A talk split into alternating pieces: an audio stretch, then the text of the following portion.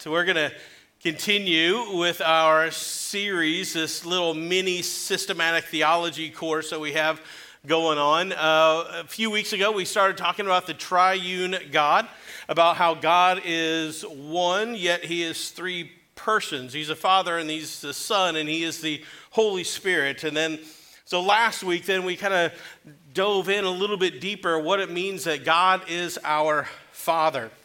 And, and we looked at the Lord's Prayer, in particular, those first two words of the Lord's Prayer, which is our Father. And that prayer takes on a different meaning when we realize that we're praying to a good and a gracious and accessible Father instead of some God that might be distant or aloof or impersonal. And today we're looking at the Son of Man, the Messiah, Jesus. And we're going to spend a couple weeks here looking on Jesus before we move to the Holy Spirit. And it's impossible task to take two weeks and uh, teach everything you need to know about Jesus. It's not going to happen. Uh, so, but uh, we're going to try here. I remember when I started as a as a pastor, when I took a pastoral position in Cuba, Illinois. It was about 20 years ago, and before I started preaching on that first Sunday in Cuba, I had preached two times in my life, twice. And then I was in the pulpit full time uh, preaching. And so I hadn't had a single preaching course. I didn't really have a clue what I'm doing. I still haven't quite figured all that out. But uh, I remember thinking, and I even asked our district superintendent at that time so, how do you know what you're going to preach every week? From week to week. How do you know that? And what I meant was, is what I thought was going to happen is that eventually, aren't you going to run out of material? I mean, eventually, aren't you going to uh, just run out of things to say? Well, it's been 20 years, and I haven't run out of things to say about Jesus. And I don't think I'm going to. It was early in my time as a pastor when I was told to look at Scripture, and when you preach, um, look at these two questions that Jesus is going to ask in the book of Matthew. And if you can answer those two questions in your sermon, then you're doing okay. So let's look at this scripture. It's going to form the basis of our uh, message today. It's found in Matthew chapter 16. If you got your Bible, go ahead and open up Matthew chapter 16. And uh, we're going to start at verse 13. Matthew is the beginning of the New Testament Matthew, Mark, Luke, and John. And So if you find Matthew, go then to chapter 16. We're going to start at verse 13. It reads like this When Jesus came to the region of Caesarea Philippi, he asked his disciples, Who do people say that the Son of Man is? Well, they replied, Some say John the Baptist, some say Elijah, and others say Jeremiah or one of the other prophets. And then he asked them, But who do you say I am? Simon Peter answered, Well, you're the Messiah, the Son of the living God. Jesus replied, You are blessed, Simon, son of John, because my Father in heaven has revealed this to you. You do not learn this from any human being. Now I say to you that you are Peter, which means rock. And upon this rock I will build my church, and all the powers of hell will not conquer it. And I will give you the keys to the kingdom of heaven. And whatever you forbid on earth will be forbidden in heaven and whatever you permit on earth will be permitted in heaven. Jesus asked two questions to the group of disciples that day Who do people say I am? And who do you say I am? Now, before we get to those two very important questions, I want to set the scene here a little bit, give us a little bit of context here. They were in a place called Caesarea Philippi. We're going to show a picture on the screen uh, up there. This was an ancient city. Uh, Caesarea sat at a convergence of two different rivers, and so it was a, a major trade place. Uh, the melting snow came down off of Mount uh, Hermon and uh, provided waterfalls, and the backdrop of the city was beautiful. There was lush vegetation around there, things grew well around there. Uh, grapevines and mulberries and fig trees, and visitors would come to the city. It was kind of one of the first tourist attractions, and people would come to the city because it was so beautiful. But Caesarea Philippi also had a dark side.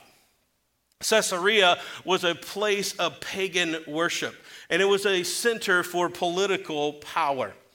The original name of this city was Paneas, which was in honor of the pagan god Pan. Maybe you you probably have heard about him or you've seen him. Pan was the half goat, half man pagan god. And uh, he was considered the god of shepherds and the God of the flocks. And he was also known for all sorts of wickedness.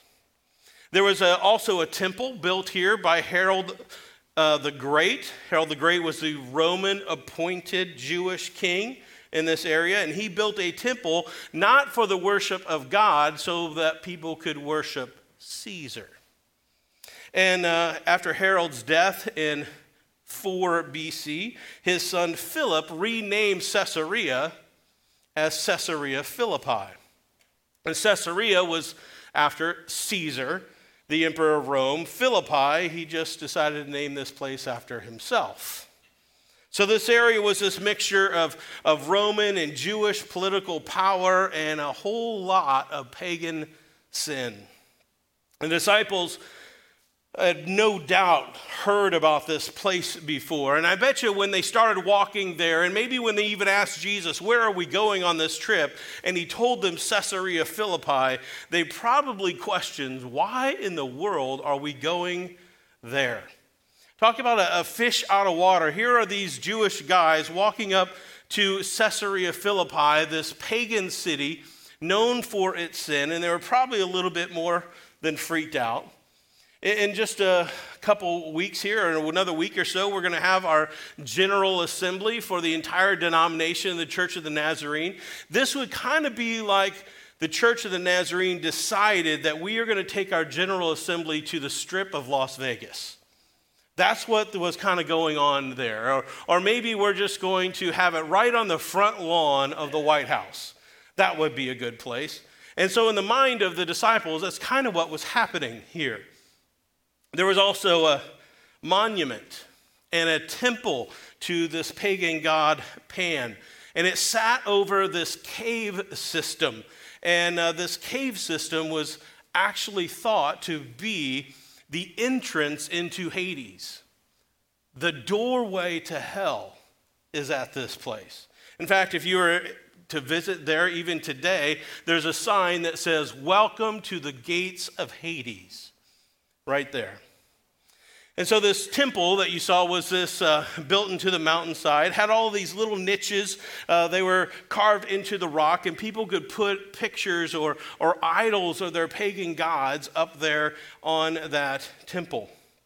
And so, I'm 100% confident that the disciples were questioning, What in the world are you doing, Jesus? Why would you bring us here? And this is the backdrop. This is a backdrop to where Jesus tells his disciples, and he told Peter, Upon this rock, I will build my church. Basically, he's saying, in, even in the face of all of these pagan gods, even in the face of hell itself, I will build my church, and the powers of hell will never conquer it.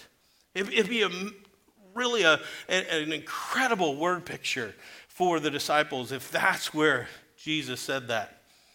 It uh, was also the famous place, maybe, we're not sure, but could it have been the place where Jesus asked those two famous questions Who do people say that I am? And who do you say that I am? And so let's look at these questions a little bit this morning. If you're, if you're taking notes, number one, who do people say that I am? The Bible has a lot of different names for Jesus. We talked about that last week in the, in the different names for God. In the Old Testament, in the book of Isaiah, in chapter 9, it says, For unto us a child is born to us a son is given. We know this verse. We, we say this every Christmas. And it says, And the government will be on his shoulders, and he will be called Wonderful Counselor, Mighty God, Everlasting Father, and Prince of Peace. in the New Testament, an angel appears to the mother of Jesus, uh, Mary, and says to her in Luke chapter 1 Don't be afraid, Mary, for you have found favor with God. You will be with child and give birth to a son, and you shall give him the name Jesus. And he will be great and will be called the Son of the Most High. The Lord God will give him the throne of his father, father David, and he will reign over the house of Jacob forever, and his kingdom will never end. And then, as Jesus' ministry uh, got started, he was met during the night in secret as one of the Jewish religious leaders came out to meet him. His name was Nicodemus. And in John chapter 3, it says this Now there was a man of the Pharisees named Nicodemus, a member of the Jewish ruling council. And he came to Jesus at night and said, Rabbi, we know that you are a teacher who comes from God. For no one could perform the miraculous signs you are doing if God were not with him. And so Nicodemus calls Jesus a rabbi, he calls him a teacher that comes from God. The disciples are trying to make sense of who Jesus is from time to time. And the Gospel of Mark tells the story when Jesus calms the entire sea, Mark chapter 4. And this is, it says there, they were terrified and they asked each other, Who is this that even the wind and the waves obey him? A Samaritan woman once came to, to Jesus and asked him in John chapter 4 See, sir, I can see that you are a prophet. And after betraying Jesus, realizing what he had done, one of the disciples named Judas in Matthew chapter 27 said, I have sinned, for I have betrayed innocent blood. And then God the Father Himself says this about Jesus Matthew chapter 17 This is my Son, whom I love. With Him I am well pleased. Listen to Him. And so, throughout Scripture, there's numerous descriptions of who Jesus is. And I bet you if you went out onto the street and you just randomly started asking people, Who is Jesus? You know, what, what is he all about? Uh, how would you describe him? You would have a whole variety of answers. There's going to be people that are going to say, Well, Jesus is the Christ. He is the Messiah. He's the Son of God. He's, he's the King. He's Lord. Or He's my friend. There's others that will probably tell you that they think that he's nothing but a teacher or a prophet, or he was special, but he was just really a good man. There's others that you will meet that will call Jesus fake, a fraud, or a charlatan. What others say about Jesus is a good question for you because it, it, it makes you compare your views of Jesus to the views of those around you. And the disciples said, Well, well, Jesus, some people say that you are John the Baptist, and some say that you are Elijah, and some others say that you're Jeremiah or one of the other prophets. In other words, they're saying, People think you're pretty special, Jesus, because all of these guys are now dead. Pretty, pretty special if they think that he's one of these guys come back to life but no one's calling you Messiah.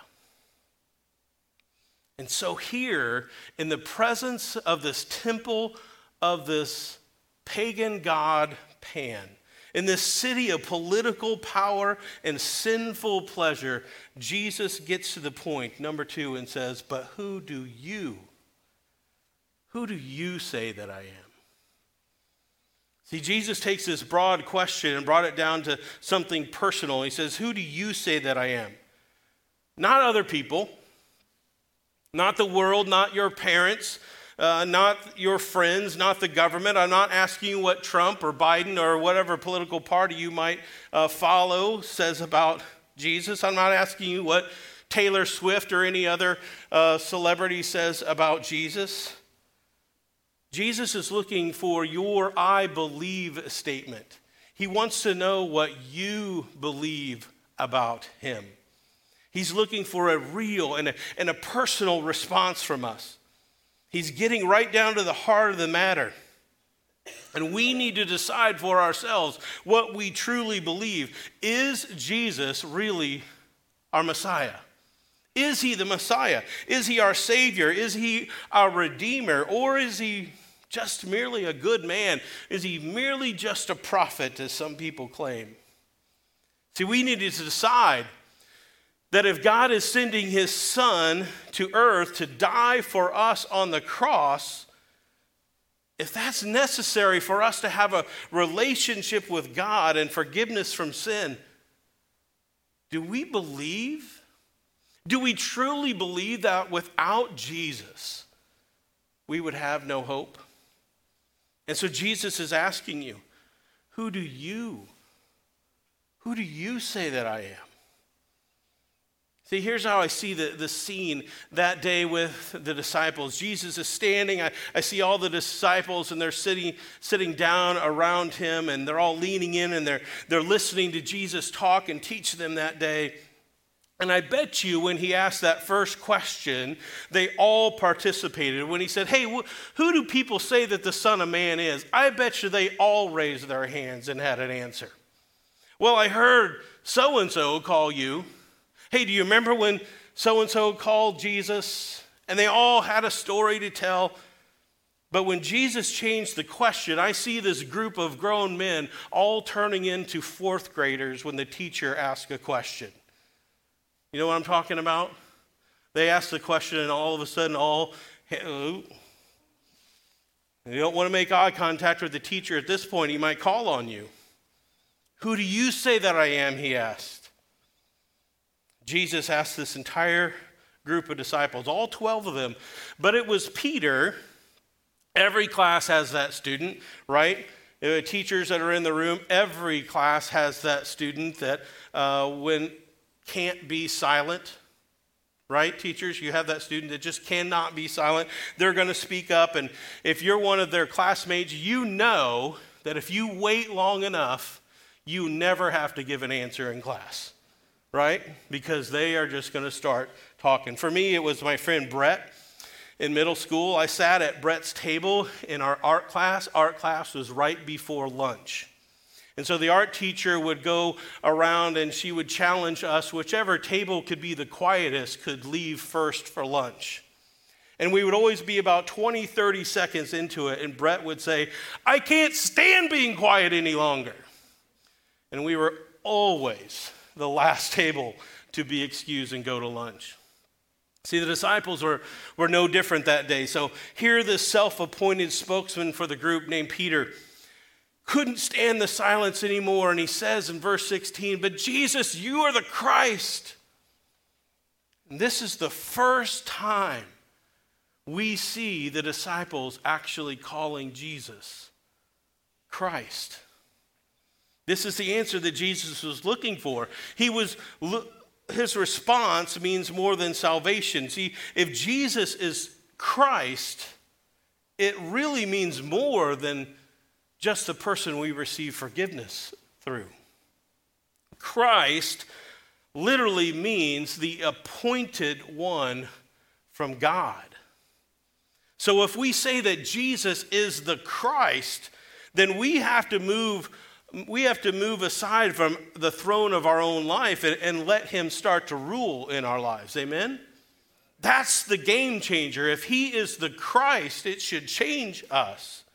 If Jesus is Christ, if he's the appointed one of God, then we need to start paying attention to what this guy has to say. If he's the Christ, then we need to be willing to change whatever he asks of us. If we have become Christians, which literally means little Christs, if we're Christians and we're born again, then we must realize that the old self is truly gone and quit living as if we're trying to get it back. If Jesus is our Christ, then our mindset and our worldview needs to change. We need to start seeing things differently. And so, in your notes, write this down. Make, this declaration to yourself and to Jesus this morning. If Jesus is Christ, then what? What should happen? What should change because he expects me to what? What, what does Jesus expect you to accomplish? What does he want you to do? Who does he want you to love? Where does he want you to go? If Jesus is Christ, then what he's asking me to do is not a suggestion, it's a command. If Jesus is our Christ, then our values and our actions need to align with what he tells us in the Word of God. And so this leads us to another question Jesus didn't ask it, but I believe it's implied here. Number three, who do you say that I am when others ask? How do you answer somebody when, when, they ask that question? What is it about you? Why are you different than the other people that I know? Are, are you able to put into words? Friends, are you able to put into words what Jesus means to you? See, talking about Jesus is one of the most amazing experiences that you will ever have in your life.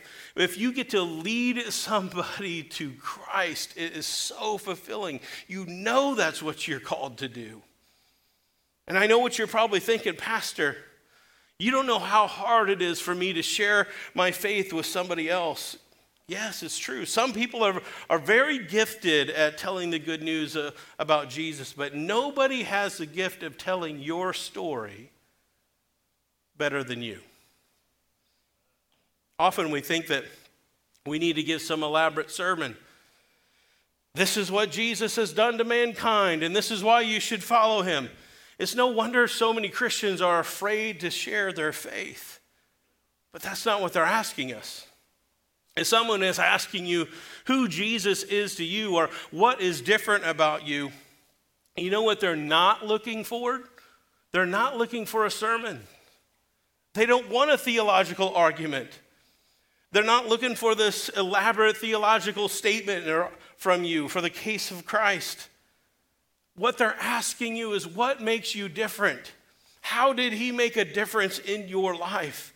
And I can't tell that story. That's your story. So share what your life is, or, or, share what your life was like before Jesus. Share how Jesus has become part of your life, and share how Jesus has transformed you. And, and I, I'm telling you, the more you share your story, the more comfortable you become with sharing your story. It's your story. Jesus is part of it. Share your story. If Jesus is your Savior, if Jesus is your Redeemer, if Jesus is your King, if Jesus is your Christ, the appointed one that sacrificed himself so that you could live in freedom and away from that pole of sin, then there better had be there better be something different about us, right? So, in your notes, ask this question to yourself or fill this out I am different. How?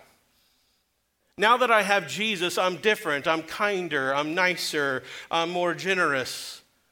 I've been freed from addictions. I have self worth. What is it? What is the difference that Jesus has made in your life? Because Jesus did what? What, what is the part that you uh, resonate with the most? Because Jesus died for me, because he loves me, because he accepts me, because he's my friend, because Jesus told me to. Fill that out for yourself. Let this be part of your testimony, your story. Maybe you're saying, but Pastor, nobody's asking me why I'm different. Could it be because they don't see anything different? Perhaps Jesus is asking you, number four, who do you say that I am with your actions? Because, church, the people are, are watching us and we're living a, are we living a life that tells others who Jesus is? Are we living lives that leave people confused instead? I remember a few years back, uh, we had one of the Church of the Nazarene missionaries, and uh, they serve in a communist country. And they came to speak at our kids' camp. It was fun because I, we had our very own secret agent right there in kids' camp. And this missionary had to live their life in a way that would make people curious and start asking questions. And they had to be very careful in how they spoke. And because becoming a Christian in that country means that if you're a Christian, you can't be part of the Communist Party. And if you're not part of the Communist Party, it means you can't hold a job. And so, talking about Jesus had to be done in secret. Here's the good news for you you don't have to be a secret agent. This isn't a covert operation that Jesus has us on. You're out in the open. You get to live a, a life that not only points to Jesus, but you get to tell your story to people. You get to share that good news. What kind of legacy are you leaving with your friends and your family and your coworkers or fellow students? Do people see Jesus in you when you leave these church doors? I've been uh, Holy Spirit checked, I'll call it, numerous times in my life. One of them is uh, I love to attend a sporting event. We've been blessed because our, our boys are in numerous sports, and so you'll often find Carol and I at one of their sporting events, and uh, you'll find us there on the bleachers, and we're rooting uh, for our sons, that we're rooting for their team. And there's been more than once in my excitement to make sure that the referees are doing a really good job that I feel a hand on my shoulder or my knee and it's Carol silently telling me, hey, Pastor Brian, you're not showing Jesus with your actions. So ask yourself do people see Jesus in my actions? Do they see Jesus in my behavior? Do they see Jesus at that council meeting or that school board meeting? Do, do they see Jesus in your business dealings? Do, do people see Jesus when you're waiting in line at Kroger or when you go out to lunch today? Is your waitress going to notice Jesus as she serves you today? I think you get the point. What, who do you say that Jesus is with your actions, with our behavior? When you remember who Jesus is and, and what he's done for you, what difference does it make in your life? Because we should be different. I'm going to ask uh, Pastor Joel Parsons and, and our, the other gentlemen to come up as we get ready for communion today. They're going to hand out the, the elements. So, if, gentlemen, if you're serving, go ahead and, and come up and get the elements from Pastor Joel. You can go ahead and go to the row that you're supposed to hand out to. Today we have members of our men's ministry uh, committee and others that are helping us today. And, uh, but as they are passing out, or as they're getting ready to pass out the elements, I want to remind you the Church of the Nazarene has an open communion, which means that if you've accepted Jesus as your Savior, if you've been forgiven by Him, then, then you are welcome to take communion. If you've never asked Jesus to be your King, your Lord, your Savior, if you've never asked Him for forgiveness of your sin, then you have that opportunity today. Because Jesus is here. He's with us and He's asking you, Who do you say that I am? Not your mom, not your dad, not your friends, not even your pastor. Who do you say that I am? You need to be able to answer that question yourself. And if you believe that Jesus is the one, the one that can forgive you of your sins, and let's bow our heads and pray this prayer, something like this together. Jesus, I know that I'm a sinner and I need forgiveness. I need you to come into my life and, and lead it, and I'm going to do my best to follow. And I declare today that you are my Savior, you are my Lord, and I want to give my life to you. Amen. See, if you prayed that prayer today, I want to celebrate with you. Uh, once a month, and back in room 101, we have a class for anybody that would like to know more about the, the church. If you're new or you just have questions, Pastor Callie is going to be back there. I'm going to be back there as well. If you prayed this prayer, maybe for the first time, to let me know, let us celebrate with you. we want to talk about your Jesus journey with you. So, gentlemen, would you pass out communion today?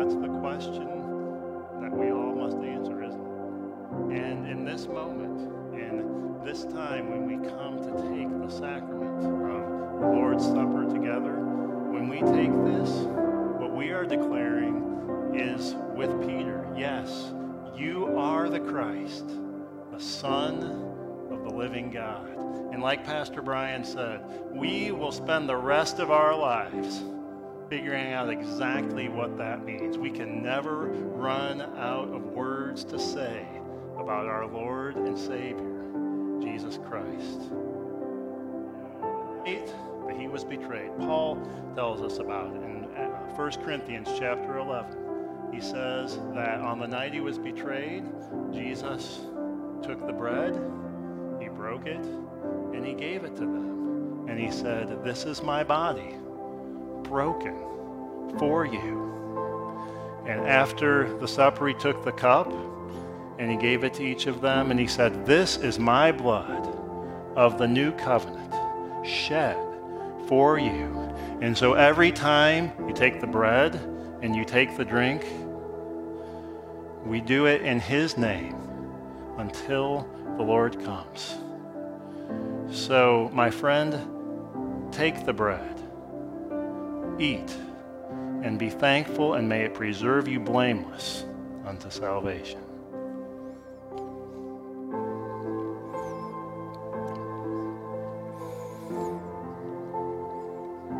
And then I want to ask you to do something maybe a little different. That cup you're holding, take that and just smell it first.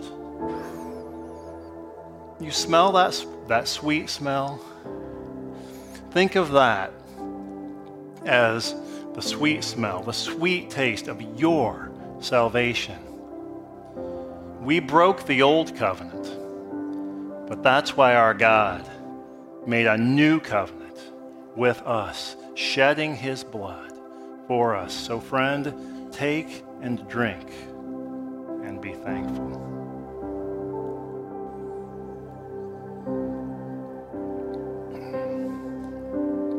Thanks be to God for his indescribable gift of salvation. Would you stand with me and receive the benediction?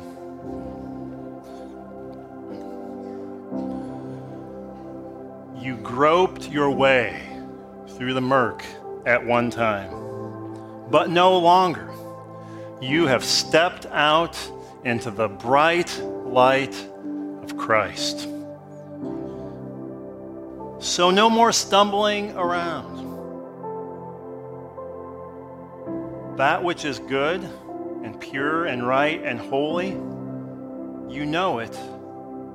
Go and do it. Go in the name of our Lord and Savior Jesus Christ in peace and to serve. You may be dismissed.